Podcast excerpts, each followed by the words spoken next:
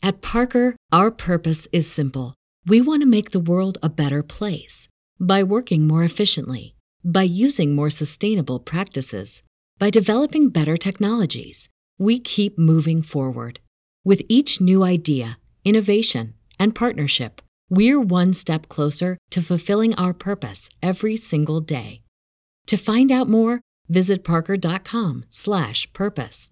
Parker, engineering your success. Say goodbye to your credit card rewards. Greedy corporate mega stores, led by Walmart and Target, are pushing for a law in Congress to take away your hard-earned cash back and travel points to line their pockets. The Durbin-Marshall credit card bill would enact harmful credit card routing mandates that would end credit card rewards as we know it. If you love your credit card rewards, tell your lawmakers, hands off my rewards. Tell them to oppose the Durbin-Marshall credit card bill. Hey everyone, Yas here, and I just wanted to say it's great to have you join me today because I'm sure we're going to have another fantastic episode. So whether you're here for the first time or if you're one of the repeat loyal listeners of the show, I truly appreciate you. But before we get to today's guest, I just have a small favour to ask, and that's if you could just take a brief moment to hit the subscribe button if you haven't already. Ensure that you share it with all your coaching friends, and don't forget to get in touch, guys. Let me know your thoughts on what you think of today's episode or any of the recent episodes you've listened to. You can do this on Twitter at The Coaches Net. Once again, that's at The Coaches Net. And please make sure you do, as I'd love to hear your thoughts, guys. Anyway, on to today's show. I hope you enjoy it. Have a great day, guys. The Coaches Network. Hey, guys. You're now listening to The Coaches Network podcast, a podcast aimed at anyone who's passionate about athlete, talent, and personal development. My name's Coach Yas, and I'm a UEFA A-licensed football coach, coach developer, and content creator. I'll be sitting down with a range of guests to discuss their journeys, their life lessons, and how you can make an impact. Enjoy. Right, guys, welcome back to the Coaches Network. My name is Coach Yas, and I've got a very special guest with me today. My guest today is Richard Allen. How are you, Rich? Yeah, I'm very good, thank you. Very good indeed. Good stuff. Rich, just um, before we get into the real thick of the conversation, maybe just give a brief insight around who you are, what you do, and then we can kind of go from there.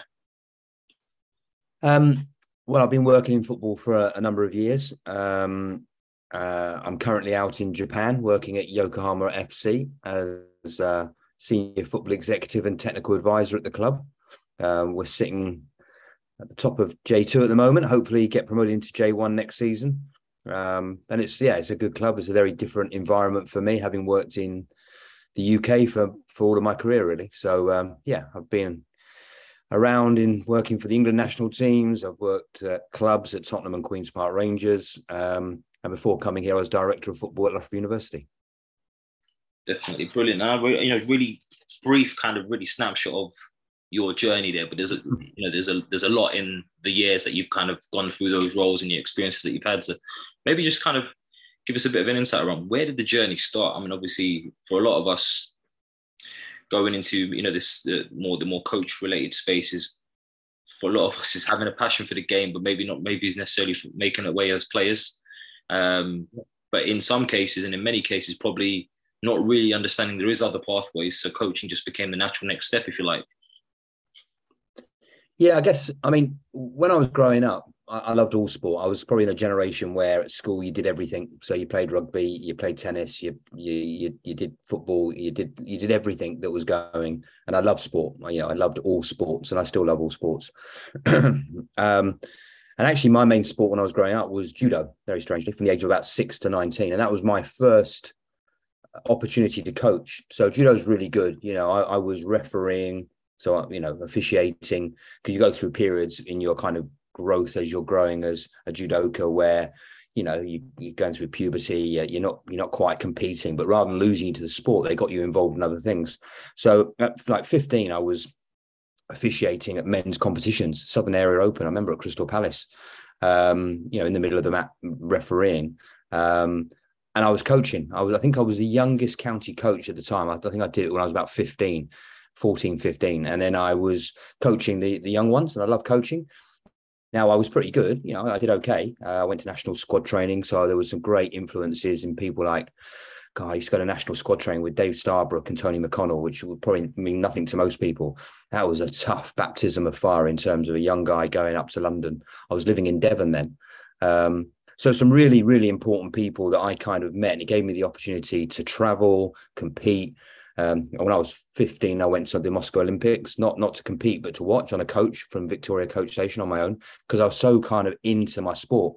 Um, and that was uh, famously, in actually in later years at Loughborough, I was uh, there's a picture in the Elite Athlete Centre of uh, Sebastian Coe in the fifteen hundred metres. And my claim to fame was that I'm I'm up there. I'm up in the London Stadium. I was there on that day when he won the fifteen hundred metres, as well as as well as watching the judo. So Neil Adams was my absolute hero, and um, yeah, I watched him win a silver medal. So I was kind of into sport. And then at the age of the tender age of nineteen, I decided to give it up and concentrate on my football and other things. And I got into that. Um, by the age of twenty, I became a senior youth worker at to the Crown and Manor Club. So again, those people in London, Crown and Manor is in Hoxton, Hackney. Um, so bearing in mind I was twenty, twenty-one, I was younger than some of the members that we had, because we used to go up to twenty-five. So I was running the club, and it was one of, arguably one of the biggest and best clubs of its type in, in London. Um, met some incredible people, supportive people, um, you know, uh, unbelievable. And they believed in me. I think they saw something in me. And I, and I spent twenty years there. twenty years. So people think that, you know, you you kind of make it in the game. Did I ever think that I'd work in professional football? Well, we developed a program there, uh, kind of a, an academy program, the first of its type, where we coupled education with coaching. Um, and we got technical support from the F A. I remember going in to see Charles Hughes because we had some connections from the club. And a very young John McDermott, who's obviously now technical director at the F A, um, was kind of tasked with giving us some help. So that was the first time I'd come across him. Um, we had boys over from Japan. That was my first link with Japan all those years ago. Um, got my A license, um, started doing some scouting for the F A because I wasn't kind of associated with a professional club. Um, game, John Allpress, Paul Smalley, lots of different people. Uh, Colin Murphy, again, people might know, as was a kind of chief scout. Craig Simmons, who's an absolute genius and the heartbeat of the F A, still is to this day, a great man. Um, Dick Bates, you know, just just lots and lots of people. Uh, first came across Chris Ramsey then, because he was working at the F A. Uh, he was doing a conversion course when I did my A license, and I did the uh, I did my theory bit at Douglas Ayre Sports Centre. So, you know, did did loads of different things. Um, went and did everything. Didn't get paid. Acted as a liaison officer for the English F A, looking after international teams, met really good head coaches of national teams, watched them. Ruud Kaiser, who was the Dutch national coach, with people like Wesley Sneijder, I, he, he had me coaching with him. You know, he said, oh, yeah, come on, give me a hand. So I, I was like serving balls into Wesley Sneijder, um, and I couldn't believe it. And then I'd go back to the club and I was just regurgitating the things that I'd learned. So if I was with the Spanish team in Yaqui Saiz, and Spain were at their beginning of their journey of kind of really dominating youth football, I was with the team. Um, and it's funny because of the game tonight. Um, the last time we obviously hosted the Women's Championships was in two thousand five. And just before I moved from Crown and Manor, um, I was the team liaison officer for the German women's team that won it. And I can remember, you know, sitting on the bench when they won it at Blackburn. Um, and again, great, great coaches, great environment. They were so far above and better than everybody else. So all those kind of learning experiences kind of led me into, I guess, being competent enough, um, having a range of skills and abilities a little bit different, being a youth worker, knowing London. So when John McDermott took over at Tottenham, I think I was his first appointment as head of recruitment. So quite a left field appointment. I have to say the first few days I had no idea what I was doing. I remember going to the office thinking, what, what, what do I do? You know, I'm so used to being in my old job, you know, coaching every day, twenty years, new London, like, the, you know, like the back of my hand. Um, but didn't really know what I was doing in a professional football club. But, you know, I managed to adapt. I have to say I wanted to be out on the grass coaching. And I remember John saying to me, you don't get judged on you and your coaching. Yeah, you can get involved a bit. Because um, I thought I was a really good coach. No, I thought I was excellent. Um, and, you know, and I did go and work with some of those young players, the Jake Livermores, who were still Andros Towns, and all the all the guys that had come through. I did a little bit. Chris Ramsey obviously was appointed. He, he You let me coach sometimes, but I was like looking out the window and thinking, I want to get out there and coach. But I soon became apparent that, you know, yeah, I was being judged on the players that we brought in rather than my coaching ability. So um, still say on the quiet, still did a little bit with the younger ones. We opened development centres, people like Frank Shillingford, who people will know in the game, were, were working. Um, through the programme at Crown and Manor, we had people like Michael Donaldson, who's now the under eighteens coach at, uh, at Reading. He got involved in the development centre, then went into the academy at Tottenham. Mehmet Ali, who's obviously just got the P D P role at uh, Arsenal, twenty-one's head coach, was a Crown and Manor boy. I used to coach him as my right back. And they've gone all the way through. Rob Nicol, who was head of education and now works for for um, the Premier League in their audit company. All those people came out of Crown and Manor. I mean, it's it's ridiculous. Um, and, and lots and lots more that have done really well in the game and gone forward in the game. So, yeah, I ended up at Tottenham, you know, um, which, again, was was was fantastic. A great time where John McDermott came in, um, Chris Ramsey, myself, Alex Inglethorpe, who's now at Liverpool, um, Perry Suckling, who's still there. Um, and we had this really good group of people that were driven.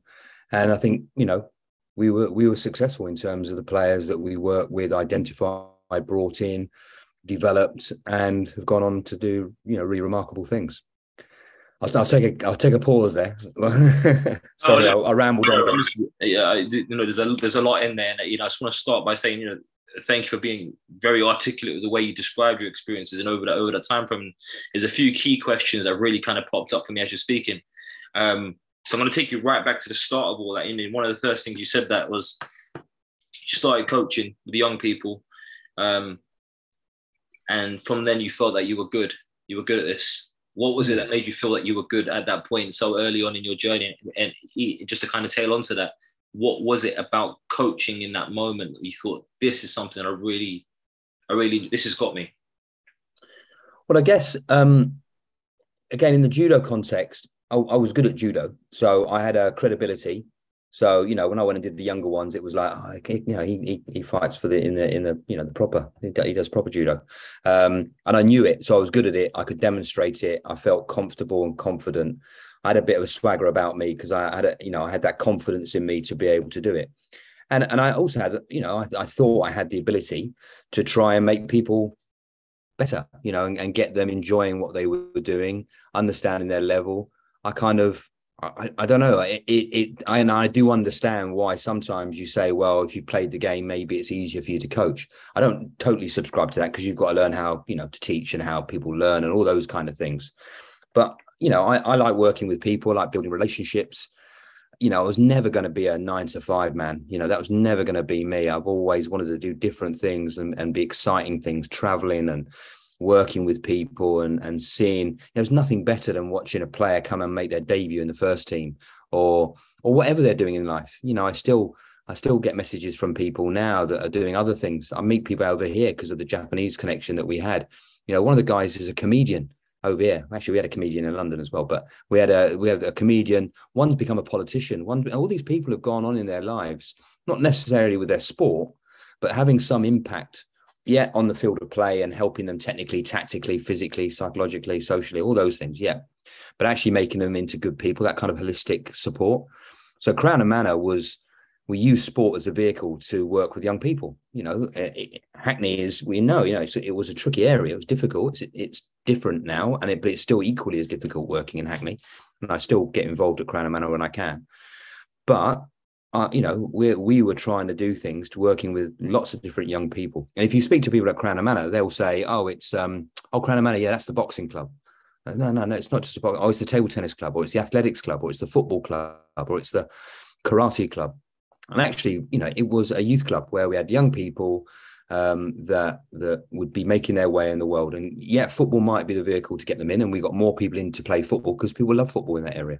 So we use that as a way of working with young people. So I suppose for me, yes, it's about coaching, but I guess, you know, and, and the conflict of, I suppose I'd always have would be going from that kind of environment, working in Hackney, working with young people, and then going into a professional environment where it is business. You know, you, you, there is a degree of now you're having to work with players, and some will go forward and some will drop away. And that's, you know, how do you make sure you do that in the context of still trying to develop players, still trying to, um, you know, allow them to have good experiences and move forward rather than thinking, oh, this was a complete waste of time. I was going to be a professional football player and now I've dropped away.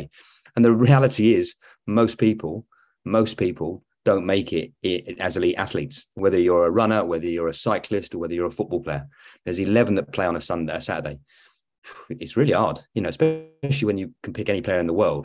So only a very small people do amount of people do get through. So how do you support players on their journey, wherever that journey might take them? No, and I, th- I think I think that's brilliant because I, th- I think certainly in the world of sport as a whole, we're definitely moving towards a more holistic look, holistic look at things. And, you know, you talk earlier, you, you mentioned about that mindset of people saying just because they've played a sport, they might be good coaches. But and kind of bring you back to an earlier point that you mentioned as well, is you felt that you were competent early on. What does yeah, actually look like? Because there's a lot of coaches out there who say they're competent, but they haven't really got measurements for for what it actually looks like or what it even means. Yeah, it's true. I mean, once somebody once said to me, "Look, first and foremost, you've got to be good at what you do." Yeah, you're right. You know, what what does that what does that look like? I guess it looks like different things to different people in different environments. You know, I I, I could tell you funny stories of, you know, very good people coaching, but we'd have very different styles and have different philosophies about how it's done. It doesn't mean they're right and I'm, you know, I'm wrong and they're right and they're right and I'm wrong. You know, it doesn't, it doesn't, you know, it, it's just sometimes we do things differently. I, I guess for me, you know, the, the measure of your competence is longer term, how those players have developed under your tutelage, you know, how they got on, how have they continued on their kind of upward trend rather than dropping away. Now, you know, arguably there is a point in everybody's life where you kind of plateau and, and you start to dip and go down. Every player probably goes through that at some stage, but, you know, how do you make sure you keep them on the upward trajectory? Um, yeah, I mean, it, it, it is a good, it is a good point. I think me, you know, if I wasn't good at things, then I would work extra harder, you know, so my work ethic was really, really good. My commitment, my commitment to the players that I was working with was, you know, that was important to me. Um, again, to this day, you know, I, I, I would like to think that I haven't forgotten where I've come from, and I still try and help those people that I've coached or worked with, the people that have come into Crown and Manor. So I guess it's all those things. But I think having the technical knowledge, the the ability to be able to pass on that information, understanding how children learn, mm. uh, and, and you know, operate with a variety of different styles to get the best out of them. No, I t- and I totally agree with you. I think, you know, one of the biggest challenges probably for a lot of people is we don't know what we don't know. And sometimes if we're, if we're deeming ourselves competent without actually really assessing, you know, as you put it there, are these players on that upward trajectory? Are they, are you carry, are they carrying on that trend, that, that, that, that curve? And I guess for a lot of people, if they don't really know what they're looking out for, they could be yeah. really misguided or, or or blind to what that actually looks like. Um, but I think it's also about, you know, again, I, I had really good opportunities to go and watch what I would consider to be the best coaches. Mm. You know, so to watch Dick Bate coach, you're thinking, wow, you know, the level of information, the way that he put it over, the clarity of the messages that he was getting over, the impact it would have on the players was remarkable. You know, watching some of the foreign coaches working with their players, the relationships that they built. So I, I was really fortunate, I guess, to be able to measure myself. And, and I, you know, I wasn't fit to lace their boots. You know, I'm thinking, Phew. And I remember years later, Michael Donaldson saying to me, we were doing something at Tottenham. And um, he said, oh, we were doing this at Crown and Manor five years ago. I said, well, it wasn't me. I just copied a Spanish guy. You know, generally speaking, things that we do are only going around this kind of circle. So I was copying what Iñaki Saez, the Spanish guy, was doing, adding a few little bits to it. And guess what? Suddenly it's it's what everybody's doing. And people think, well, no, it wasn't me. I, I just copied what he did. Uh, and it kind of worked. And you, I, I, did I understand it all? Did I have the detail? Probably not. But I kind of kind of worked my way through it. And, you know, I just talked there about the detail and just how important is that? And, you know, another kind of to link it back in as well. You talked earlier about, uh, you know, being able to demonstrate and things like that. I think, I don't know what your views are, but my my experience has shown me that a lot of coaches are kind of maybe overlooking more, especially in more recent years that I've, I've observed it. They're overlooking just how impactful and powerful the coach, the, the, the demonstration is. And it doesn't have to be the coach necessarily doing a demonstration, but actually yeah. having someone who can do a demonstration, even worst case scenario, if it's in slow motion, do you know what I mean? I think you're right. I think the best coaches have definitely got that level of detail, you know, and, and you find that sometimes if you work with really good ex-players, they might not be able to get it over, but if you can get out of them just some of the little bits, you know, and I remember being with Pat Jennings, and Pat Jennings was very much a, you know, he's, he's half a foot to the left too far. And you're thinking half, you know, the detail of what he was looking at, you're thinking, blimey, you know, really, uh, I, I would have just said he was, needs to be moved over a little bit, but he was so precise in the detail that he was able to give and the correct detail that he was, hmm. he was able to give. I, I, yeah, I, I agree with you. And it's, I'm doing, um, a program here at Yokohama working with some of the coaches, and that's one of my constant things is, you know, we've got a number of guys who have played the game. I'm saying demonstrate, show them, or as you say, get somebody else to show them, but, you know, one of the players. But yeah, I I, I agree. And if we, you know, if we work off the basis of, you know, I, I like when I was on my courses, I like to be in the session. I mm. couldn't stand at the edge of the session and watch because I switch off and do other things. I had to be coached by the coach. Then I understood it. Yeah. Um, so, I, you know, you know, there's this debate about learning styles, but certainly I think there are different ways of coaching and people take on board information in a different way. one hundred percent. And I, and I think you're spot on. And I, similar to you, I'm, I'm one of those people that I have to be in it. And if I'm not in it, then I'd need to, certainly, certainly more recently, anyway, I'd need to be in it to really kind of internalize everything that's going on, thinking about, you, you talked there about the detail though. And one of the, I guess, things that kind of has been a bit of a, a question of mine recently is, are we in danger of being too specific with our detail though? No, no, I don't think so. And, I, and again, that's, you know, again, people often ask me, you know, about styles that you use. Is it come on? Is it guided discovery? Is it about giving them all the information? Is it about them taking ownership and making good? I think it's a combination of all those things. If you're a good teacher, then you, of course, you give them the opportunity to try things out and experiment and get things wrong. And, but as a teacher, there's a point in time where you might have to push them in the right direction, you know, by the question that you ask or the demonstration that you show. You know, you can't you can't run the whole session just on guided discovery and never come up. I remember watching that when I was doing some coach education, and we went so far the other way, you know, that whole let the game be the teacher. I think people misunderstood what that meant. I kind of understood it, but people just weren't coaching. Oh, they yeah. just get one. Well, no, still got a coach. You've got to coach. It's still happening now. Yeah. There's a point in time, you know, you can't not. And I, and I always used to make me laugh where they, you know, you have somebody going, right, how could you do this? Can you, how could you do this differently? How could you, and you're thinking, at some point, you're going to have to tell them. And I wasn't sure if the person who was asking the question actually knew what the answer was or had a range of different answers for that person. So, yeah, I think you have to have that knowledge and competency of, you know, the principles of the game aren't going to change too far. You know, if you, you've got to understand those principles of the game. If you do that, you're not going to go too far wrong. But, of course, there are people that perhaps don't understand it to the detail or depth that, that they need. I, I think it's spot on. It's literally a conversation I was having yesterday with some coaches that the one thing that's never changed is the principles. Mm. It is what it is. If you don't understand the principles, then you're going to struggle to deliver everything and anything. I think once yeah. you get to grips of those principles, and if you can help your, your, your, your players understand those principles, that's going to be the foundation that's needed to build on, regardless of what, you know, what team they go into, what country they play in, what culture they're going to end up in. I think everything links back to the principles, and it, it, it's, it's universal. It's not these are the principles because we said they, they're the principles in England. No, these yeah. principles exist in Spain and in Yokohama yeah. or wherever else it may be. So, you know, yeah. I, I, think, I think there's a there's a lot in there, and hopefully kind of really what people have picked up on is that that level of detail is still very important. Um, there is there is a need for a blend of approaches sometimes, and but more importantly, the, the importance of that demonstration, um, I think is so key. And I think a lot of coaches just hope and assume that players have understood everything that they're saying. Yeah. But yeah. Not, and, not, and, and, Yeah, listen, you can't, I, I can remember doing stuff and I, you've got to be smart about how you do it. You know, do you get other people to do things that you can't do? You know, you soon figure out who's good at something. Mm-hmm. Well, I'm not going to mug myself off by trying to do something I can't do. Um, you know, so I, I can even do my A license where you're, I was doing some crossing thing and I thought, okay, well, I, I'm pretty good with my right, so I can drive one into the near post. I can stand one up at the far post. But you know what? When I, I've got to go down the other side at some point, I can't do everything down the right. So I'll do it down the left, but I'll do my pull back to the penalty spot because I know I can put it back to the penalty spot with my left foot. You know, don't ask them to drive it in with any accuracy or perhaps even stand it up. But so you just got to be smart in what, you know, because I think people are nervous about, I don't have the ability to be able to do it. Um, but if you're clever about it and you, you're kind of confident, then, yeah, just get get somebody else who's really good at it to do it. I think you're spot on. And one of the kind of strategies that I've come to come, over, come up with over the years is trying to identify, you know, we could talk about learning styles there. Who, who, who just understands what I'm looking for just by me telling them? Now, it doesn't mean they're going to perform it best.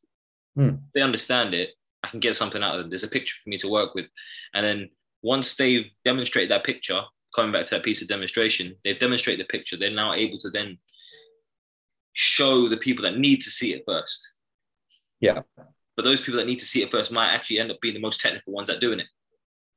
Yeah. So it's almost like, right, you started off with the first demonstrator. Now you've moved on to the second demonstrator by showing them what needs to be done, and all of a sudden like, now your demonstration just goes up a notch, if, if that makes sense. Um and yeah. Well, but I also think that I think we um assume that we can become good really quickly, you know, and and I think when I first got involved in the game, people used to say to me, oh, oh God, you're lucky, you know. Yeah, and you, listen, I, I was very lucky. I was I had lots of leg ups by different people You know, um, if I look back, I had more advantages than most people. Now, I'm not saying that I didn't work hard for it. I wasn't given anything. I had to really work hard for it. But then, you know, people say, I like this overnight success. It took me twenty years. twenty years. I, I went from nineteen eighty-five to two thousand five at Crown and Manor in, in Hackney. I served my time, you know, and I served my time, built up my network, got better at coaching, coached every day, you know, coached with some difficult but some really talented kids, you know, who went on. I was on Shoreditch Park. You know, we had to stop when the lady walked across the middle of the pitch with her shopping trolley. She was never going to change direction because she always went across the park. We used to carry the goals down Southgate Road. You know, it was just, it, it was, it was funny, you know, and but it was where you learn, not only learn how to be a coach. And, you know, we, we were playing in senior men's football at the weekend with kids and doing okay. Um, you know, um, we, we played against uh, F C Sofia, people, Buncho Genchev up front. It was a whole Bulgarian side. I remember playing in a cup final at Dulwich Hamlet. It was like a UEFA Cup night. And, um, you know, you learn, you learn from those experiences. And so I think, so the technical detail, the way that you coach, the way that you get the messages across to players, I, I think in the modern era, I think, you know, young people these days, I know I'm sounding like an old man, but expect it. Oh, you know, I've done a bit of coaching. I think I should be working at Tottenham's Academy tomorrow. Yeah. It doesn't, it doesn't work like that. No, it doesn't. I think it, it's, it's a great point to make. You know, you, you talked there about, it took you twenty years, but people consider it overnight success. You've just gone from one environment to another. But actually, no, this is this. Is, I've been I've been working at this for a long time, and yeah, it's kind of really, you know, the, the question it kind of really brings out for me is obviously there's a lot of coaches now. I think as time's gone on, maybe the the average age of the coach is getting younger and younger, which is yeah. you know which is great, and it, it's fantastic to see that there's more younger people that look at feeling like they want to kind of become coaches and they can give back in some way in that in that in that in that respect. But maybe there's not that same appreciation for the maybe the, the hard work and dedication that goes into actually developing their craft before really being thrown into the deep end, if you like. Yeah, because you know you you got to know what good looks like, as you say. When we talk about being competent, well, you need to go through cycles of development. So you need to look at, you know, you know, I was very lucky. I, I know what Ollie Skip looked like when he was six years old, seven years old. So I've seen him on his journey now to a good professional player, you know, good contract at Tottenham, doing really, really well. So you need to have gone through that journey, you know, with a player to know what it looks like so that you can, and I know everybody's journey is different, everybody looks like different, but certainly it's helpful if you go back again to start again, that you've been through that experience and some of the pitfalls that you might have had, some of the learnings that you had, um, you can then put into place. I think you're spot on. So, you know, just to kind of build on that then, you know, you you, you talked there about your, your time with the Crown Man and obviously moving into Spurs. Just just talk to us a little bit about what the major differences that you saw obviously going into an academy environment now. So credibility is massive. I remember John McDermott said to me, you know, your, your, your credibility here is going to be important. How, how do you get on with the manager, the first team staff, Clive Allen, you know, the kit man, the other people, because you're Richard Allen from Crown and Manor, you know, and they think that, and I remember they took the mickey out of me saying, oh, you, you used to work for a pub, the pub side. Mm-hmm. I go, no, it's not the Crown and Anchor. No, it's not the Crown Anchor, it's the Crown and Manor. So anyway, uh, they used to wire me up. But yeah, and, and I, I was, you know, from being a very competent, confident person, the first few weeks in there, you know, working with the players, I remember going out the first couple of training sessions thinking, I, I don't know if I'm good enough to work with these players. These are really talented football players. I remember going with a group with Chris Ramsey, so we went to Italy with a group, and you're thinking we had some really, really top class players playing in that who've gone on and have really good professional careers. And I did doubt whether I was at the level where I could confidently coach them. And Chris would be Chris um, and, and just get on and do it without, you know, he, he just knew his stuff and was really, really good. Learned, you know, learned loads about coaching from him. Um, so, yeah, so it was it was it, it was difficult. There were things that were the environment was very difficult. You know, again, I, I was a youth worker. So the way that I talked about kids, treated kids, one of the reasons I went in was because even though, you know, based in Haringey, Arsenal dominated Haringey, Islington, Hackney. You know, they were getting all the kids. So we didn't have any kids from those areas. We had all the kids from nice Chigwell and and and all around there. Not saying that they weren't, because our best players actually came from those kind of areas, you know, as well as somebody like a Japhat Tangan from Hackney. But a lot of them did come from Walthamstow and St Albans. And, you know, they, they, they, so I'm not saying that that's the wrong place to come from. But it, it caused huge issues, huge issues when I came in.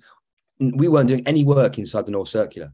I knew Hackney like the back of my hand. So I knew Market Road, I knew Hackney Marshes, I knew, you know, you name it, I, I kind of knew that area. Um, and, you know, my job was really to change the whole recruitment and bring different people from different cultures, different environments. For the coaches, they found it really, really hard. You know, the kid that was five minutes, ten minutes late because they've come from Hackney on the bus. And, you know, they were like, oh, this kid's not committed to it. You're thinking, flipping heck. He's taken a bus, a train. He's had to walk down Luxborough Lane, and he's probably had to pick up his sister from school and give her a tea. And he's and, he, and he's ten minutes late. Flipping it, that's commitment. Not not necessarily the player that's come in the you know the mum and dad's four by four and gets there on time every day. So yeah, and and you know the kids were different the way you had to coach them, and I was kind of used to that. You know, I knew you know there was a bit of tough love as well because I knew what they were like, and I'd worked in that environment, and it is it is hard. Um, our coaches just didn't really understand how to do it. So there was a shift and a you know, change of the coaching staff and an education of those guys to kind of get them up to speed, you know, and, and within a few years, there was a massive turnaround in terms of the players and, and the coaches that we had.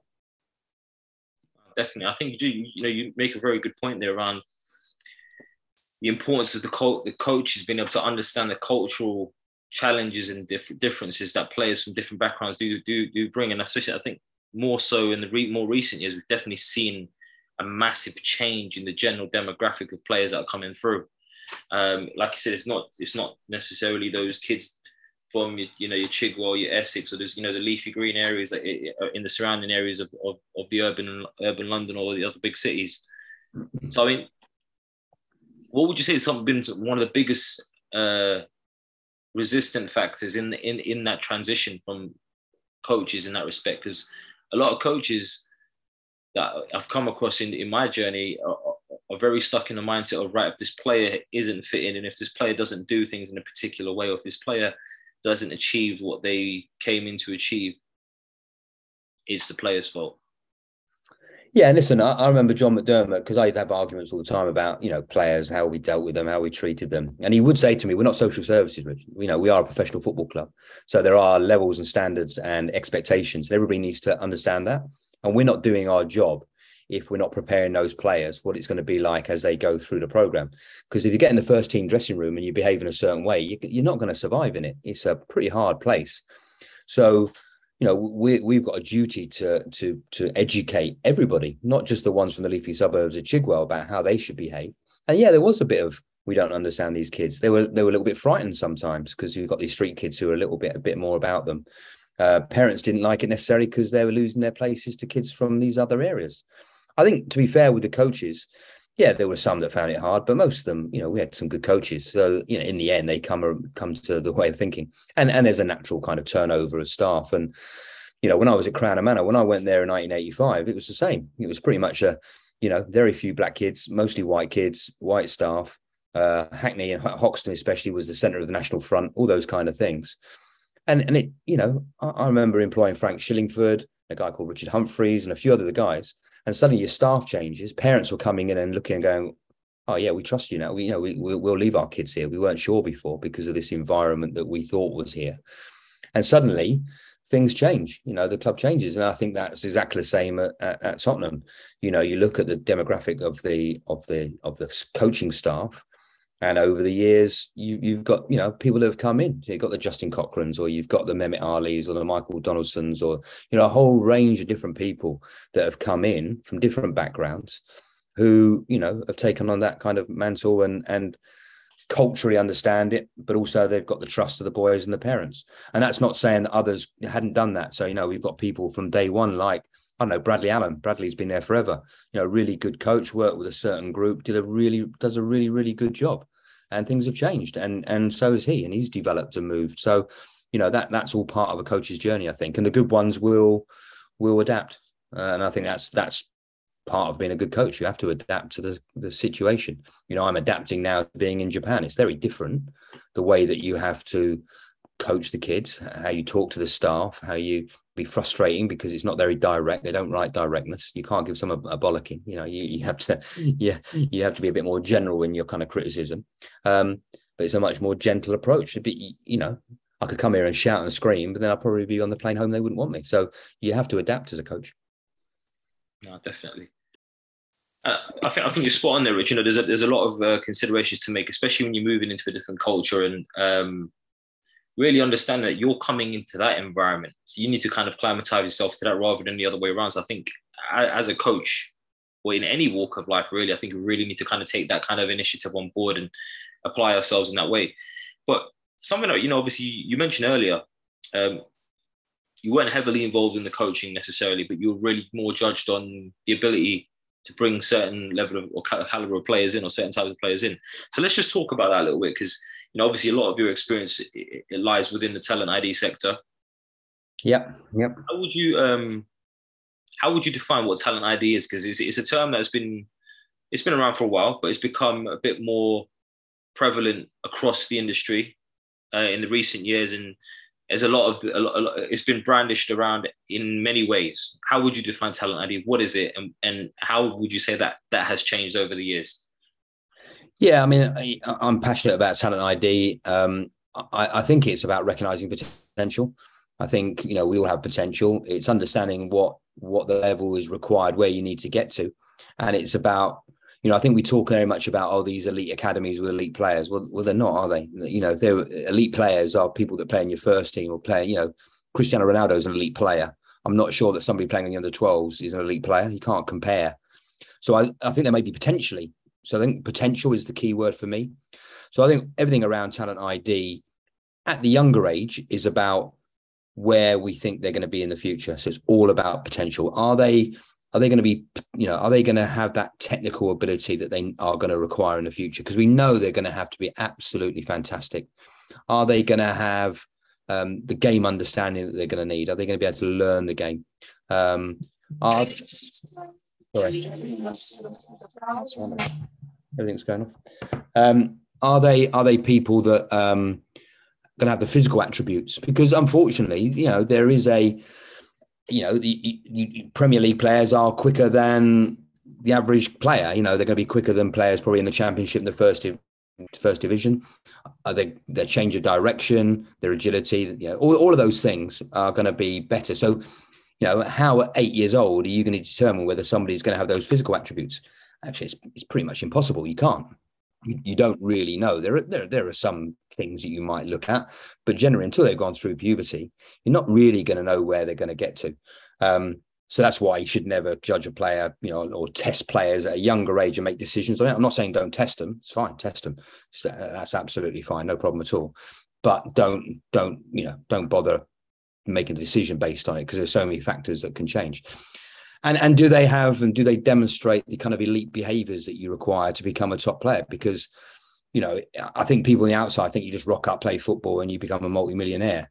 Well, you, I think in any sport, you're not telling me that people don't have to sacrifice, work really hard, have to, you know, have build resilience, um, you know, a whole range of things that they need to do to make it to the top level.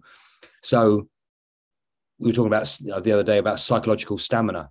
So um, Brandon Austin made his debut um, for the first team. He's been, he's, he's played, um, pre-season friendlies and stuff before, but he was in Korea, uh, and I was talk, talking to his family, because he's been at the club since he was, you know, nine or ten, um, and, he, and he, he, you know, he's whatever he is now, kind of twenty-two, twenty-three, I'm not, not sure how old he is, but as a goalkeeper, you just got to keep going and keep going and keep going, and not everybody has that ability to do that, you know, that, that psychological stamina. I think it's it's really important. So I think there are lots and lots of things, and it, and it's an inexact science. And I think anybody that tells you, you can tell. So people always say to me, well, not they say to me, we knew Harry Kane was going to be a good player. No, no, we didn't. No, we had not. We didn't know he was going to be a good player. Look, retrospectively, there are some traits that he had that you now go, actually, if we'd known about it then, we might have suggested.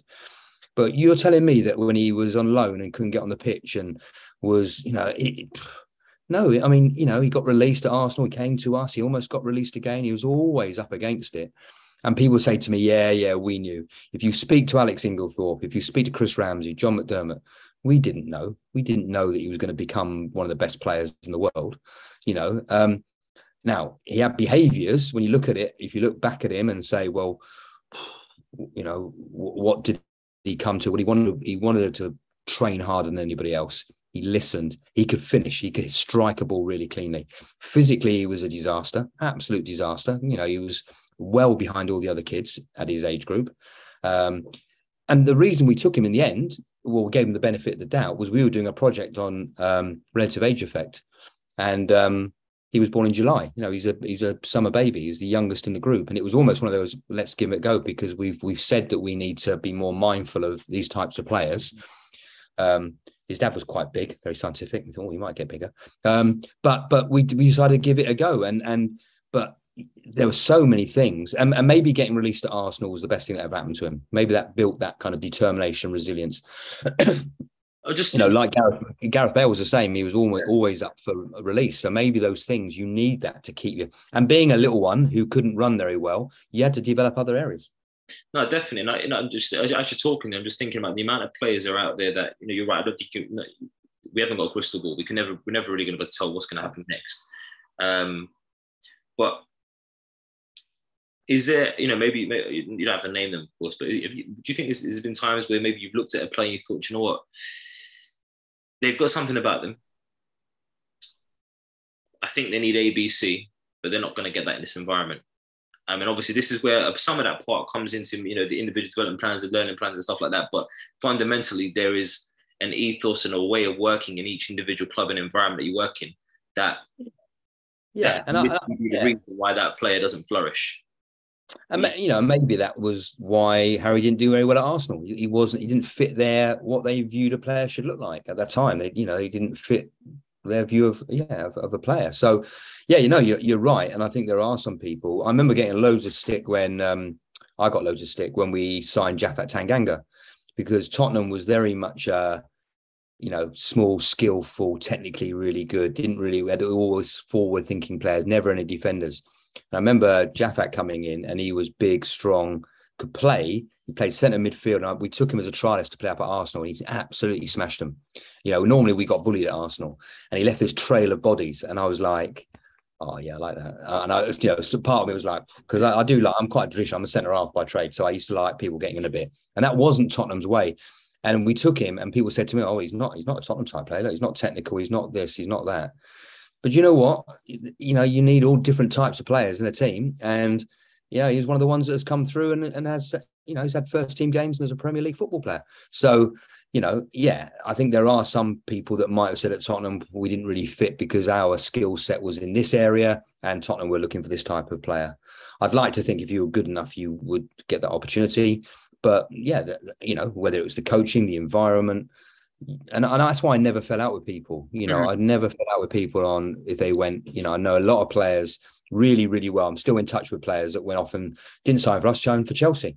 You know, good good for you. Tariq Lamptey, I still speak to his dad. You know, good, good.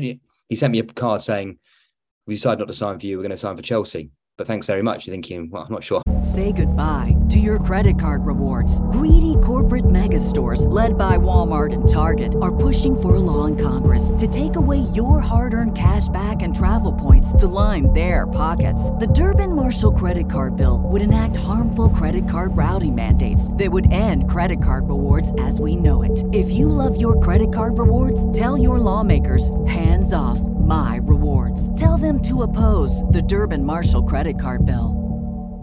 What's the easiest choice you can make? Window instead of middle seat? Picking a vendor who sends a great gift basket? Outsourcing business tasks you hate? What about selling with Shopify?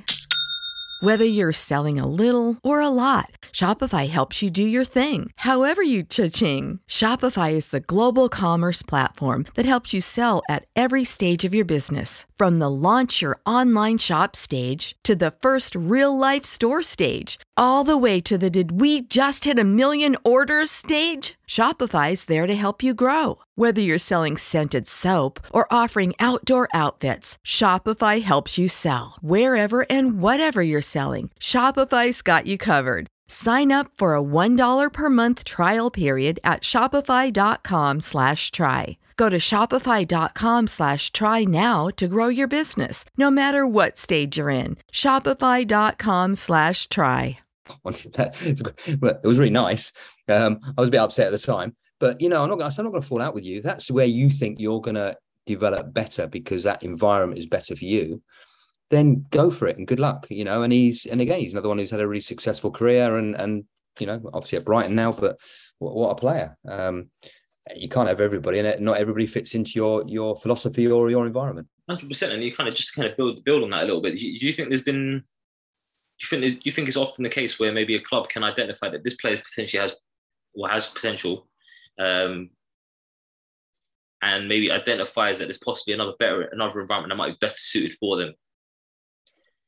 Yeah, I mean, I think it's hard for clubs because once yeah. you've got them, you don't like them. You know, if you think somebody's got something.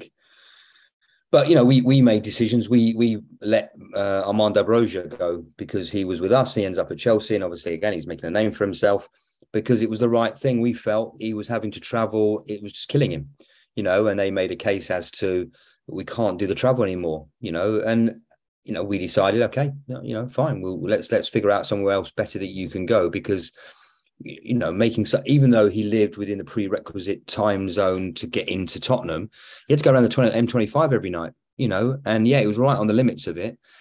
And it, and it was it was killing him and his family, you know, and, and you have to then say, OK, well, do you know what? We we need to work in the best interest of the player. Yeah. Now, Daniel Levy's probably thinking now, who, who let, you know, do we let him? Because he's got a value to him now and he's he's done OK and maybe he would be in around our first team. Um, but, you know, that that's when you're dealing with kids, you've got to do the right thing. Mm. No, I think I think you're spot on. You know, it's, it's just all about it. So you've, you know, you've got you've gone from Crown and Manor, had that twenty-year stint there, and you're still doing bits and pieces like, yeah, every now and then. Uh, moving over to Spurs, um, eventually you move over to Q P R. How, you know, what was that transition like? How did that come about? What were some of the biggest things you kind of picked up through that period? Yeah, so I guess because of my background, I always felt that I'd wanted to be a like an academy manager, academy director, what you want to call them. I thought I had more in me than just being the head of recruitment. You know, I still had that love of player development and I felt I knew quite a lot. And, and you know, I, I was always surprised about how much I actually did know, really, when I sat down. Uh, so the opportunity came. There was big changes at Queen's Park Rangers. They were in the Premier League at the time with Mark Hughes. I was asked if I would be pleased to go in there, happy to go in there.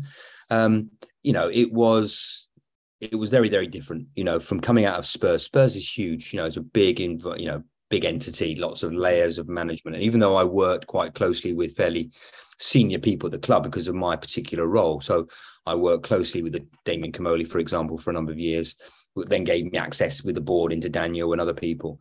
So I was kind of, um, but but but there were all these layers of management. Um, the level was ridiculously good. We just moved into the new training ground, so I just got me a nice new office, having come out of Spurs Lodge. Everything was good. And suddenly I was back in a a porter cabin at Queen's Park Rangers, you know, um, getting my shoes muddy.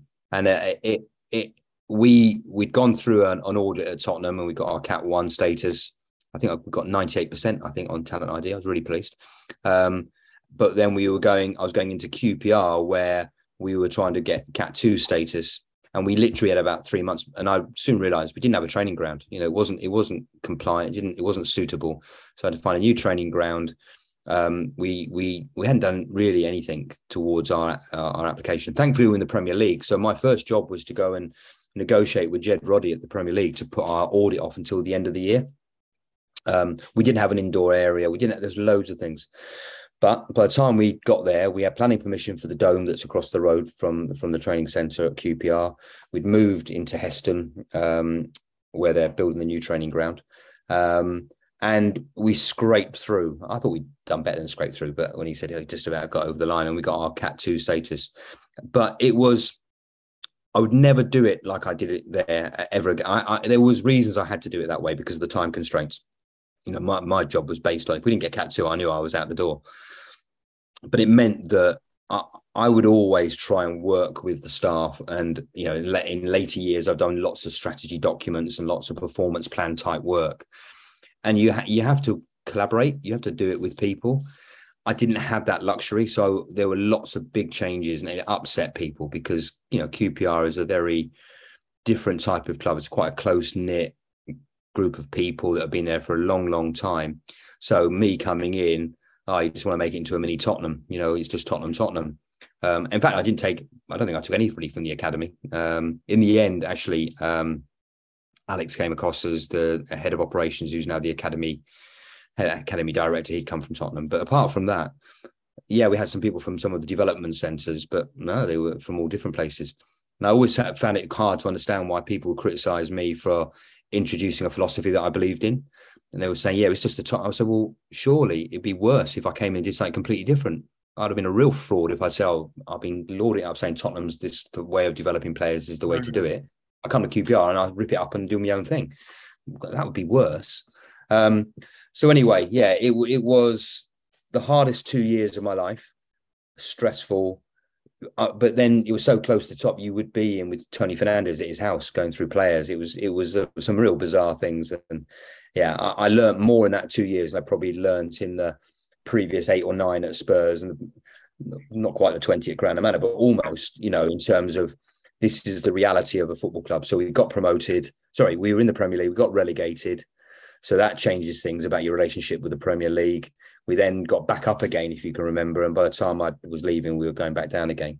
Um, but, you know, the playoff final against Derby was one of the best games of football I've ever been to. I'm not a Q P R supporter, but, you know, Bobby Zamora scoring in the last minutes to win it is like, you, I've never been so happy in a football match. It was it was unbelievable. So, yeah, uh, some great experiences. Um, and, yeah, and I, I was there for two years before moving on to, to work for the F A.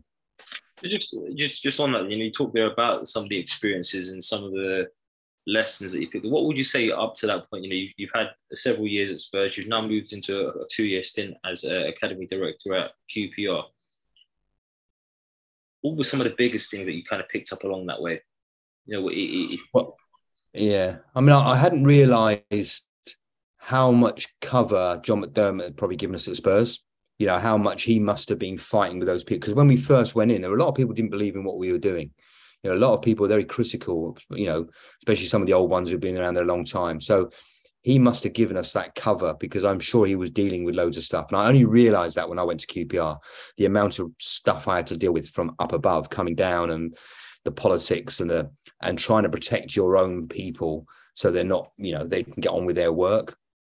You also think that people... because you, you've kind of developed a staff and you had the ability to be able to kind of mould that staff into the way you thought. By the time we left Tottenham, everybody was on the same page. Everybody agreed with what you're doing. You know, at the beginning, it was a bit tricky. And there was a few people that would, went off rogue and went rogue a little bit. At Queen's Park Rangers, in a very short period of time, you're trying to get people on board, but some of them just didn't believe in what you're doing. And that's really, really hard. So you turn your back and they just do something completely different. And it takes time to start bringing other people in that do believe in what you're doing. Then there's a number of staff that you've got that are converted over and, and agree with it and start working in the right way. And then it, again, there's that natural people coming and going. And, you know, yeah, we lost a few people. As I say, I'd like to work with people differently, but sometimes, as they say, you've got to change the people or change the people. Um, and, and yeah, it was, it was quite brutal, but yeah, you kind of just expect everybody to be on the same page as you because you think what you're doing is right. So when they're not, it's quite, it's quite difficult. And, they, and they're, their understanding is different, you know, because they've been brought up in a different football environment with a different philosophy, and you're trying to change that quite quickly. Um, but I think, you know, we made some really good progress. It was really interesting because when I left, obviously, Les had come in and Chris Ramsey came in. And so they just, in fact, it's probably more, you know, they probably more uh, of what we were doing at Tottenham, because Chris is kind of like very much, you know, he knows how to develop players. But, you know, I brought some good people, Paul Hall, who does the twenty-threes or the B team there now. Um, he came in, I got him involved and got him full time with Paul Furlong and a few others. So we made some really good appointments, I think, some strong appointments. Um, but yeah, no, it was, and, and I always wanted to go and coach, you know, but every, I found as an academy manager, especially at that point, it was very much changing into more of an operational role. So many meetings, so much rubbish. And some of the things I had to deal with at Q P R, I'd never dealt with what it was like being back at Crown and Manor. You know, it was life and death situations. I had to go and rescue people. Um, But you just about go on the pitch to coach, think, here we go. And it was like, and the other thing you don't realise is the impact you made. So Trevor Webb, who's head of education at Tottenham, his son Bradley was at Q P R. And I used to go down at the evening training. And sometimes I would, we had a thing at Tottenham, whereas if you were down there, you'd get involved and, get, you know, get coaching with, with whatever age group. Uh, and I hadn't realised, I'd just go down and do a bit. And it was like, he'd say to me, oh, you don't know the parents. Like, oh, my God, the academy manager's down. He's coaching. Oh, my goodness. And I used to speak to the parents. I got them all in for a meeting. People coming to me, nobody's ever spoken to us before. It's the first time. I said, really? Oh, no, of course I want to speak to you. I want to tell you, you know, what we're doing and why we're doing it. You know, and although, yeah, it's always a difficult relationship sometimes with parents. I, I didn't understand that in, they just never used to really speak to them that much, apart from when they had to. Um, We, our games program was was really poor, and I was like, we've got to get more games. somebody said to me, oh no, E P P says we only got to play fifty percent, you know, the players have only got to play fifty percent of the games we put on. I said, well, we haven't had a game for three weeks. It's a football club.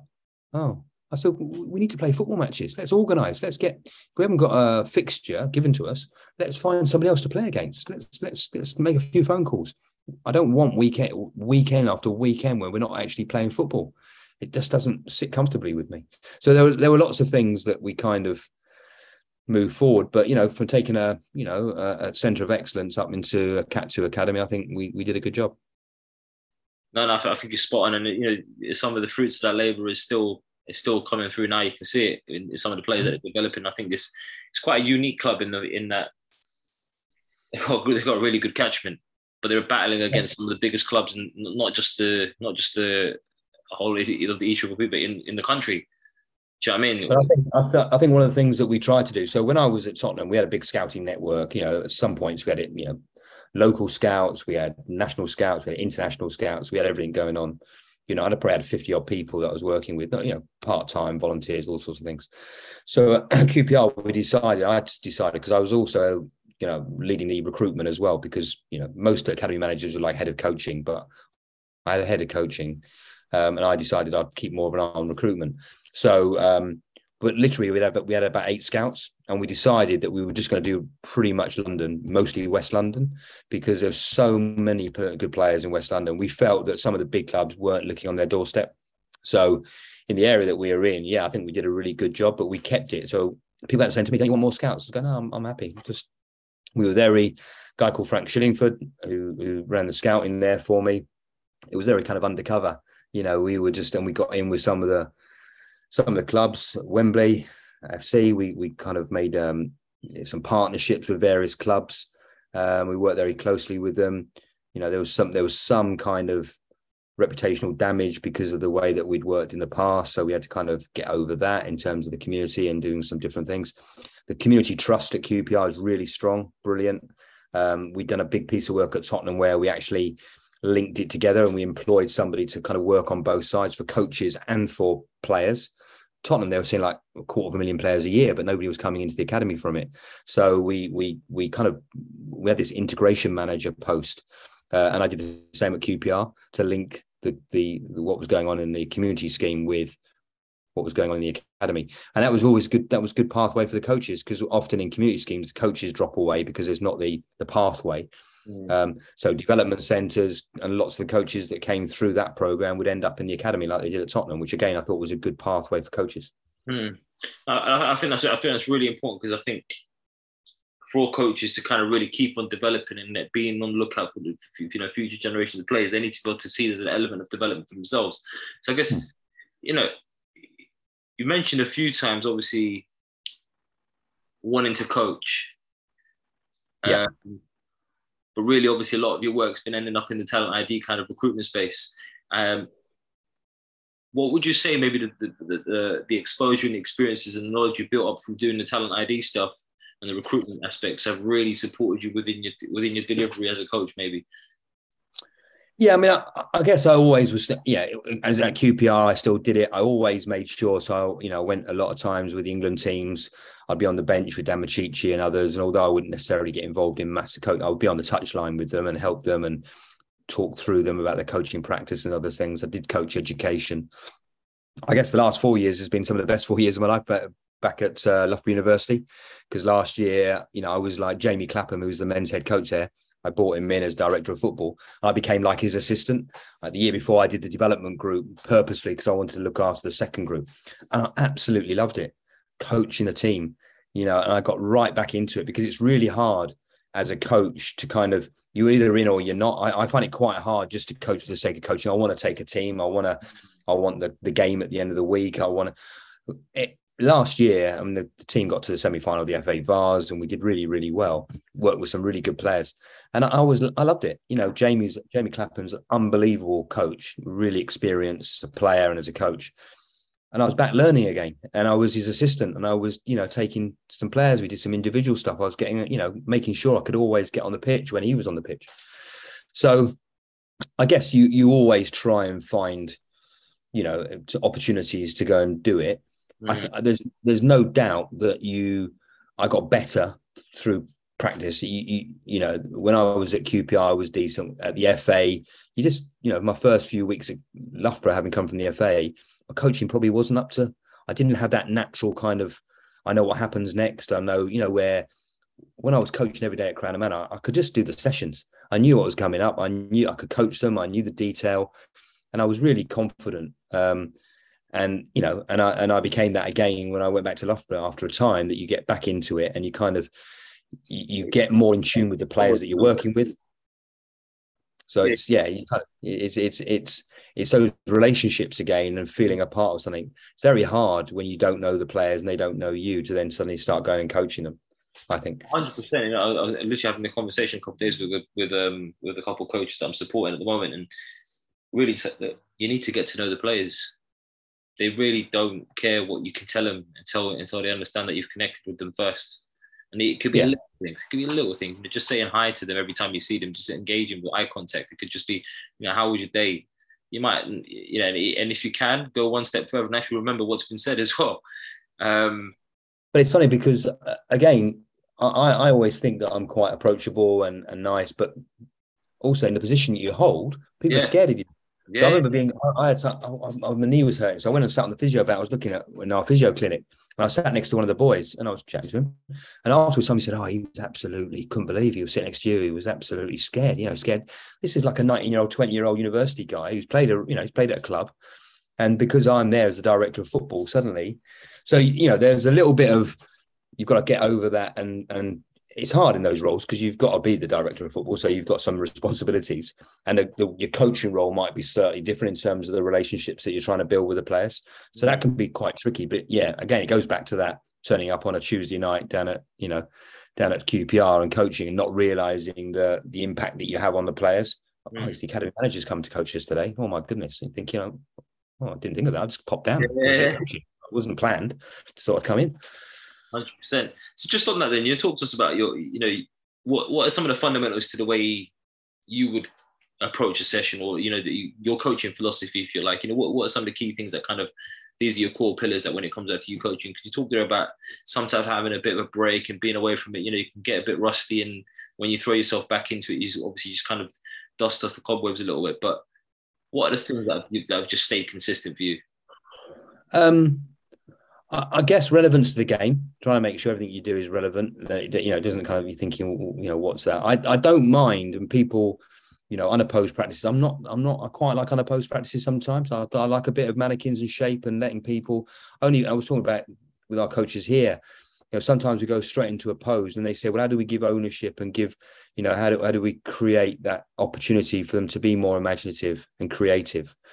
Well, sometimes you might need to do that with just, here's some mannequins and let's see how we get through and break it through without anything else as a, as a start point. So, and I quite like, I have to say, and again, it's a bit old school. I do like those kind of more rhythmical passing drills where they pop it around a little bit. And we often did that as a warm up before games, but, but yeah, there's no question, I, I, you know, coaching within, you know, where, where there's pressure on the ball and it's realistic to the game. I remember a German coach I worked with saying the Germans always want to have a goal involved, you know, because that's the thing. You've got to defend it or attack it. If the goal's not there, it's no, you know, where's the relevance to the game? Um, so I, I often think about that and how how we make it more. I don't have a problem with line games where you're running things across lines and stuff. I get that, especially if it's, you know, midfield player across. But wherever possible, I try to, I like a goal and a goalkeeper who can make saves um, to make it more realistic. Um, yeah, so I I, I do... I am still back in the mindset of, have you ever come across Tunde Adeshokan? So Tunde works at Arsenal. And I can remember under eights, used to do the under eights. And I know Tunde because Tunde used to come to Crown and Manor. And he, and he played pro, and he's he's quite an entrepreneur, and he's quite a character if you ever get to meet him. So I remember doing the under eights at Tottenham. Uh, we, we played Arsenal, and, and I, I was with the team. And, and in terms of philosophy, so he was, pass it, pass it, pass it. Yeah, one touch, pass, pass, pass. And I was saying, don't pass it, don't pass it. Take him on, take him on. And he was like, looking at me, what are you doing? I said, no, go on, that's right, Tunde. You do what you do and we do what we do. So I still got this thing and my biases kick in. So when I'm coaching, I like wingers. I like wingers that can take people on. I like skillful play. Um, you know, I, I want I want people to be going past people and trying to take them on if there's one v one, recognising overloads and all those kind of things. But I have still got, and even though at the older age, they've got to know when and where, um, I, I am drawn towards players that have got more of that kind of level of technical ability that still make me go, wow, that was unbelievable. Same as doing the under eights, where that's what we, that's what it was. Wow moments, you know, people that could do something a little bit different. So in my coaching, I'm still wanting to do those kind of practices where they're still practicing their, you know, basic ball manipulation and, and being comfortable with the ball to control it under pressure. Definitely, definitely. I, and I, I fully agree with that as well. And I think it, if if we're not going to teach them at that stage, then I think it, we're missing a trick. Yeah, so, yeah, and I, you know, we our philosophy very much was, yeah, of course, of course, they've got to understand how to pass the ball. Ball striking is really important. They've got to understand when it's two v one rather than one v one. But we want to have a game, especially the very young ones. It's like the school playground where it's not very pleasing to the eye. It doesn't look like the first team, but you're teaching because you need to learn that bit about being in control of the ball, being able to take. Because there is a point you can you can learn passing as you. I think you know you can learn that as you get a little bit as you get older, and the game understanding will come as you get older. But I don't think you can understand receiving it in tight areas and not just kick it into Rose Ed like we used to. You know that we can chop out and, and play a different way, and that's the modern football player. He's got to be able to do that. one hundred percent. I think you're spot on, and I totally agree with you on that, on that note. In terms of, you know, your your journey there, you know, what would you say is some of the biggest challenges that you face as a coach, more specifically? And, you know, what it might be something that you're dealing with now. And, it, you know, if it is something that, you, that you've overcome, how did you overcome it? So we talked right at the beginning about credibility. I, I, you know, I, I played sort of step five, step four, kind of, you know, semi-pro, but didn't get paid because I was at Crown and Manor and we played at a decent level and I played with some good players, but I wasn't a player. You know, everybody talked, but, you know, I, I used to fight, kick, head. Yeah, that, that's my, my level of ability. So you're automatically coming into a situation where often most coaches have played at a better level, not all, but most. So that credibility thing is a really hard thing to get. So I think people that talk to me now say that I'm a football person. They don't see me as a youth worker person or a teacher. All right, those are teachers. They see me, oh, yeah, Richard's a football person. Thinking, well, you know, I'm, I'm not a football person in the sense of, I don't know, a, a player, a, a coach that has played the game and is now, you know, coaching. I'm not Jack Wilshere, you know, who's now coaching. Um, he would have always had that slight advantage. And there will be some jobs, you know, I, I can't ever see myself. And I, I, know, I know that's not true because you're seeing some really good examples of people that are starting to get decent jobs. So Steve Cooper was never the best player in the world. He played, but you wouldn't deem him as being a, you know, but he's now, he's a very good coach. He's done really well at Nottingham Forest. He's done well at Swansea. He was good England. I worked with him with England. So there is a little bit of, you know, change in that factor, but it's still, there is a bit of a, oh, he hasn't played the game, so he's not really one of us. Um, so I think, I think, you know, demonstrating that you can coach, that you do understand the game, that you will work hard. Um, yeah, I used to play all the time. So if we had staff games, if we had a thing, I'd always play. I'd always, you know, and do a little bit. So you kind of, not saying that gives you credibility, because if you're rubbish, you're rubbish, but at least they could see that I had a love of the game and, and, and had a bit about me that I could demonstrate and I could kick a ball straight. That I wasn't somebody that would say, oh, you can't even play football. So I think there's lots of things you have to do to kind of get your credibility.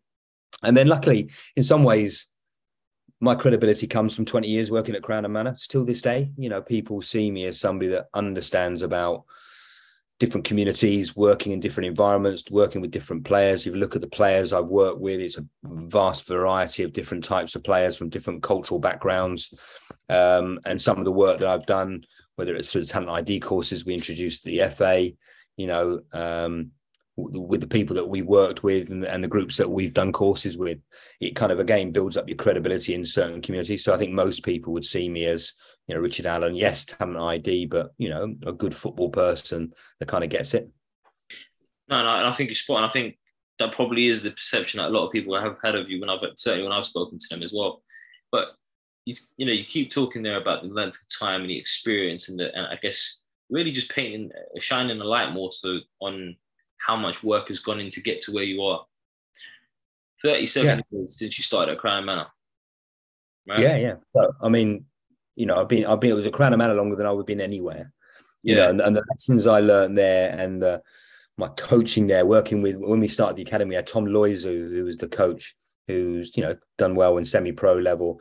He was an, I learned loads from him as a coach because I was still developing. I'd go everywhere. to watch the top coaches coach, to kind of try and replicate. I was really into it. I'd sit there doodling when I do my work, but I'd be doing a session plan, you know, talking about love of the game and becoming a student of the game. I remember doing my A license, and that was the first thing that Dick Bater said, you've got to become a student of the game. And I was, I was reading everything. I was watching everything, every coaching video. And then I was lucky enough to be able to go and put it into action pretty much every day, working on Shoreditch Park with a group of kids, you know, and, and, again, people say, you know, oh, yeah, it was lovely at Tottenham.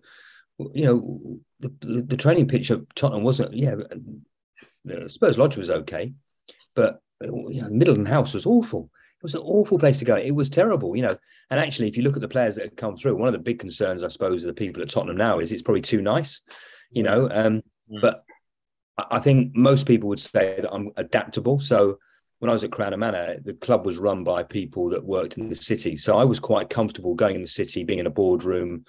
There was, you know, we used to go do things at like Buckingham Palace. And I was quite happy in that kind of environment. But I was also quite, you know, happy in the boxing, going down to York Hall or with the boxers or yeah. going on the football pitch and, and in different environments. And again, I think that that ability to be able to adapt to the, the situation has put me in good stead, so that I, I am, I'm, there's not many situations where I think, well, I'm out of my depth here. I, you know, I can normally survive it because I've, I've experienced doing it, I guess, from a, a very young age. And I, I'm happy talking in front of groups. I'm, you know, I'm, I'm quite lucky. I do. I think I know quite a lot of things. And the other thing that I think is, people always say to me, I'll probably say, you just know everybody, but I, I, I do, you know, my network is really quite extensive. Um, you know, running all the talent I D courses at the F A, you know, when I go to matches, I used to go to like be a scout. Every scout would have gone through the course. So you know, every scout, it's a bit like a top coach educator, I guess. If you're, you know, back in the day, everybody that went through the A license with Martin Hunter, everybody knows Martin Hunter. He doesn't know all of them, but they all know him.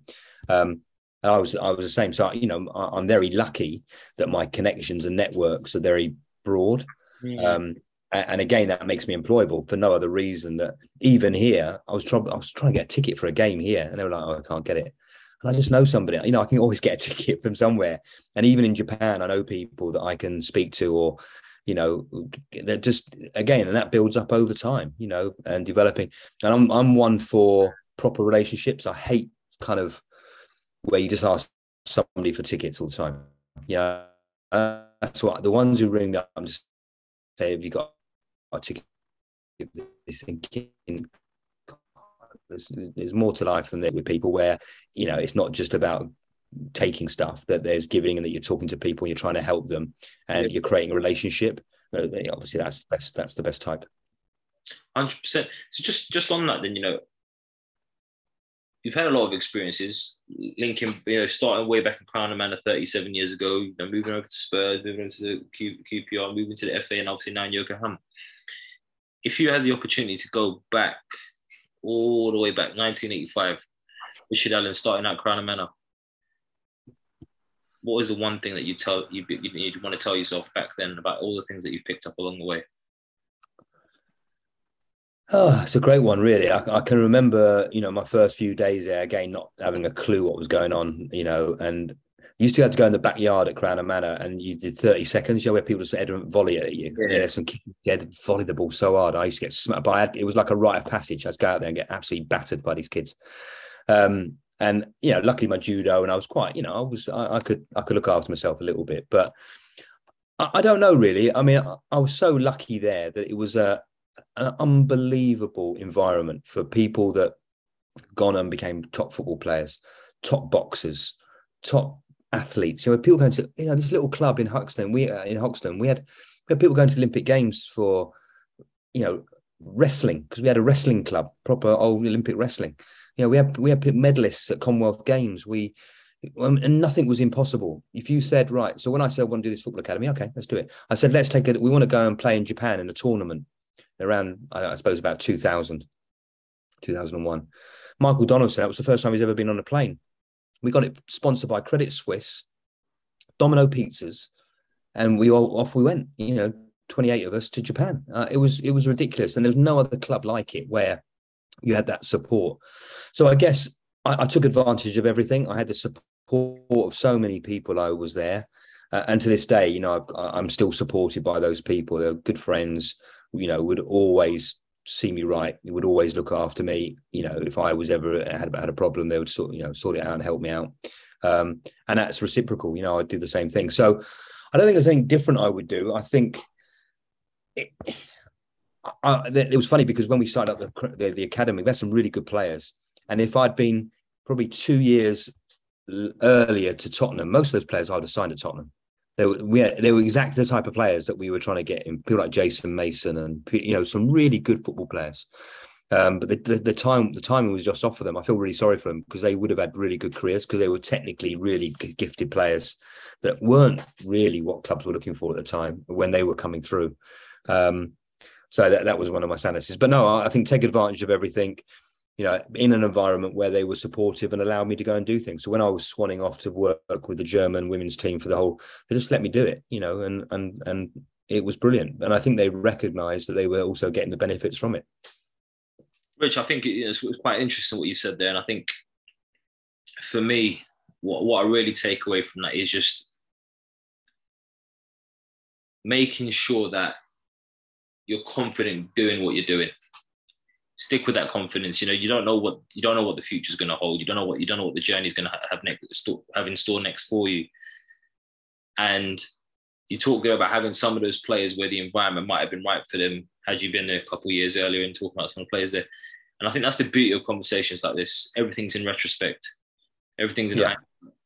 Um, but hopefully there's going to be a lot for people to take away from this. And if we're not looking forward towards the future, what yep. one kind of golden nugget, if you like, for anyone listening to this, who's probably going to be a coach more likely than anything else. Um, what you know, if, you, if I said to you, right, Rich, you've got sixty seconds, give us some nuggets that they're going to they're going to take forward and hopefully apply with them straight away. That's going to have a transformational impact on where their journey could end up. What would that be? Well. Yeah, I mean, I guess, you know, we talked about, you know, being credible and and, and competent.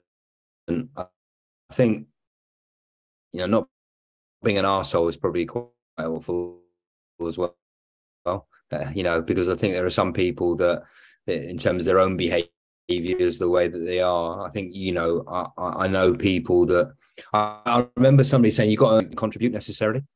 Um, I think that's really important that, that, you know, that you know when to listen to people that know more than you, you do, um, and don't feel as though you've you've got to earn the right to be able to contribute. You seem to have frozen. Are you? You can you hear me? Oh, can you hear me? I can yeah, hear you. Sorry, you froze. You were frozen. Yeah, good. Yeah, so I, I do. Yeah, I do believe that, you know, that that bit about earning the right. Um, And yes, we, it's important to be confident and, and have that belief in your own abilities. But it's also, you know, being humble enough to know when other people know more than you do and, and learn and listen. Um, and, and, and maybe, yeah, you know, of course, we want to create environments where everybody can talk and contribute. But there are times, you know, if I'm if I'm sitting listening to Gareth Southgate, uh, do, do I feel I can contribute sometimes? Yeah, I work with Gareth. But I, sometimes you just got to listen because the man's a genius, you know, and he's, he's bright and he, he knows his stuff. Now, can I add some value to it? Yeah, I think I, I probably can. And I did when I worked there. I enjoyed working with him, but he's exceptional. And there, there are some people that you come across where you think, I'm just going to sit here and listen because this guy has got so much knowledge. So I think that's that not being an arsehole is quite important, kind of the emotional intelligence bit, you know, especially working in the professional game, you've got to know it. And, you know, I used to go and see my bosses, I go and see the technical director or go and see the manager. I remember going to see the manager and the, Um, the woman that was his P A, I'd be going, you know, is it, should I come in? No, no, no, leave it. Come back, come back. Don't come in, don't come in yet. And I got on really well with her. And she'd like tell me when it was, yeah. And I'd t- do that quick turn, get out of the way, because I knew that it probably wasn't the best time to go and speak to him about something. So, yeah, that kind of emotional intelligence, I think, is is quite important as well. And I think then it's about, um, you know, one of the things that always, you know, when you get to a certain age, what you don't want to become is a dinosaur. So, you know, it's that rose tinted sunglasses where you're looking back um, and you think it was much better. Oh, it was brilliant. Then it was this and it's changed. You know, things do evolve and change and you've got to be able to evolve, evolve and change with it. Not saying that you sell out or you do things differently that you don't believe in, but you've constantly got to learn and take on new ideas and and develop. You know, and, and I'm still, even though I'm getting on a bit now, you know, being here, I'm learning, I'm talking to people. they do things differently. And just because I think it's not the right way of doing it doesn't make make me right and them wrong. It's context. It's all sorts of things. Mm. Um, and yes, I can help them and I'll point them in the right direction if I think, and they're they're open to that. But there'll be some other things I'm thinking, do you know what? They, they you know, they, they, I like that. That's something I, I, I think we should be doing back in England. I, I think I can be spot on. And I think it is, you know, it's constantly trying to evolve, like you said. You're not trying to revolutionise anything. You're not saying that everything that you've that you've been doing up till now, just because someone else has got a new good idea, that you should just throw out the window. Context is key. You, you mentioned it there. And I think for me, it's it's the beauty in that there's going to be many ways that work, but it's what is your outcome for this intended intended intended moment? What are you, what are you trying to get out of this situation here? Because you might have some great insights and great ideas for something that might be more relevant to working in a youth club. You might, yeah. have, if someone else has got some great ideas that might be more targeted towards a specific age group or a specific gender or a specific type of environment. And it's not to say that there's um, this necessarily right or wrong, because I think there's yeah. so many rights that we can come across.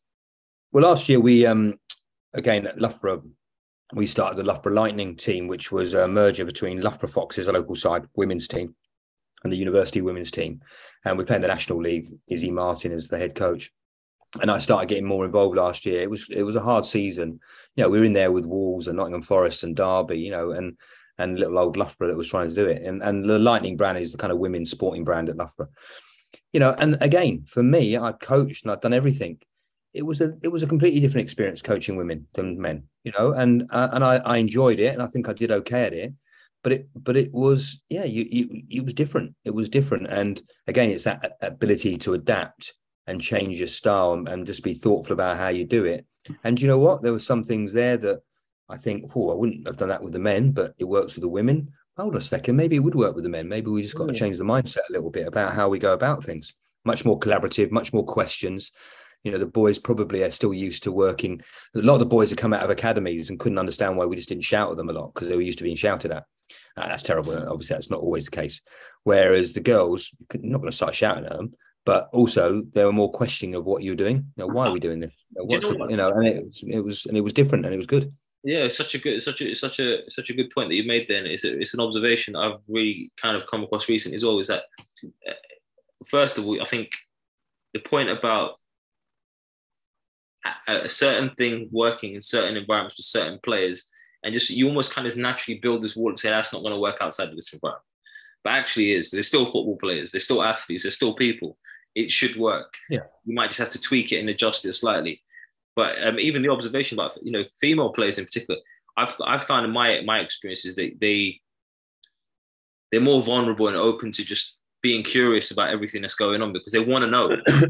yeah. Whereas, yeah, they, they want some reasoning behind it. They want some logic. They want it. Yeah. You know, they, you, you can't just say something. They they want. They'll question you. And if you do say something, they'll probably at the end go, "What, what do you mean by?" You know, and, and and it's actually a conversation that you probably would want to have with one of the male players, but they just don't have the the, the, the whereby to go and do it because they're like, "Well, we ain't going to ask him." Yeah, Whereas yeah, the girls, from a tour, just come straight up and ask. You know, what do yeah. you mean by that? Well, you said this, and you know, why do you want me to do that? And it's um, I, th- I think it's yeah, I think it, it's great and and something that you know. Absolutely, we should be doing with the men as well, and they should be more uh, quiz, you know, critical, and also, you know, just thinking about what, what they want to learn. one hundred percent, Rich. So, you know, I just want to kind of reiterate now. I think there's just been some fantastic messages and and, and and little nuggets for people to kind of latch onto throughout this conversation. And I want to just really say thank you again for taking the time to be with me um, today to have this conversation, because there's definitely a lot of things that you've got me thinking about, and just. And I, I'm, I'm sure we can sit here and talk for hours and hours about some of this stuff. But I'm really keen to kind of know, currently Yokohama, technical director, where yeah. does Allen go next? Well, I'm, I'm also doing a little bit of work with FIFA, so it's really interesting. So, you know, I feel quite proud. I know FIFA's reputation over the years has taken a bit of a hit, but they've got um, a new talent I D, a sort of talent development scheme that they're running with member associations. So it's trying to level up a little bit from the, you know, the absolute European dominance or South American how do we get the others? You know, they want more World Cups. And, you know, so actually, when you're in England, you're thinking, what are they talking about? But then the rest of the world, they're trying to catch up, especially with the younger age groups. So uh, I'll be doing some work with them as a high performance specialist, looking at some of their member associations and helping them a little bit, um, as well as probably doing some more stuff around talent I D and kind of fronting that up a little bit if there is. So Juan Pablo Angao is, is in, in South America. You know, all these people I never thought I'd ever meet. I'll meet on Zoom now. Um, and, you know, if he's working with, uh, I don't know, the, the Chile F A, then they might say, we want some extra help on talent I D. And he'll say, well, I can't, I don't know much about it, but Richard Allen does. So we can, so yeah, so there's lots of different things. I, who knows with football, you know, and that's, a, that's the good thing about football. You, you know, this job could, I've got a three year contract out here, but football's football. I could be here for a year. I could be here for three years. Um, it, if I will definitely come back to the U K. I've got family in the U K, so I'm definitely coming back. Um, and then see what opportunities kind of come my way. Um, I'm still, you know, very driven, and and you know, uh, I feel like I've still got more to to give. Um, and yeah, we'll, we'll we'll see where it takes us. Amazing, and I, and I wish you all, all the successes with that as well, Rich. And I've, again, just to kind of reiterate, it's been a fascinating conversation, really great insights around your journey and some of the things that you picked up along the way. Um, thank you again. I hope you've enjoyed, enjoyed no as much as I have, and I'm sure the, the listeners will have picked up a lot from it themselves. So, yeah, again, I wish you all the best. Thank you again. Have a great My day. Pleasure. Enjoyed it. No, it's good. Thank you, Sam. It's been good, and um, yeah, um, yeah. Hopefully, people have uh, enjoyed listening. Well, there you have it, guys. Another episode of the Coaches Network podcast, where our aim is to bring the world of athlete, talent, and personal development together to just one platform. And you can help us with that mission right now by sharing this episode or any of your favorite episodes with everyone that you can think of. You can tag us in those mentions as well on Instagram at the Coaches Network or on Twitter at the Coaches Net. We look forward to hearing from you. Let us know what you thought about today's episode. And until next time, guys, take care. At Parker, our purpose is simple. We want to make the world a better place. By working more efficiently, by using more sustainable practices, by developing better technologies, we keep moving forward. With each new idea, innovation, and partnership, we're one step closer to fulfilling our purpose every single day. To find out more, visit parker.com slash purpose. Parker, engineering your success. Say goodbye to your credit card rewards. Greedy corporate mega stores, led by Walmart and Target, are pushing for a law in Congress to take away your hard-earned cash back and travel points to line their pockets. The Durbin-Marshall credit card bill would enact harmful credit card routing mandates that would end credit card rewards as we know it. If you love your credit card rewards, tell your lawmakers, hands off my rewards. Tell them to oppose the Durbin-Marshall credit card bill.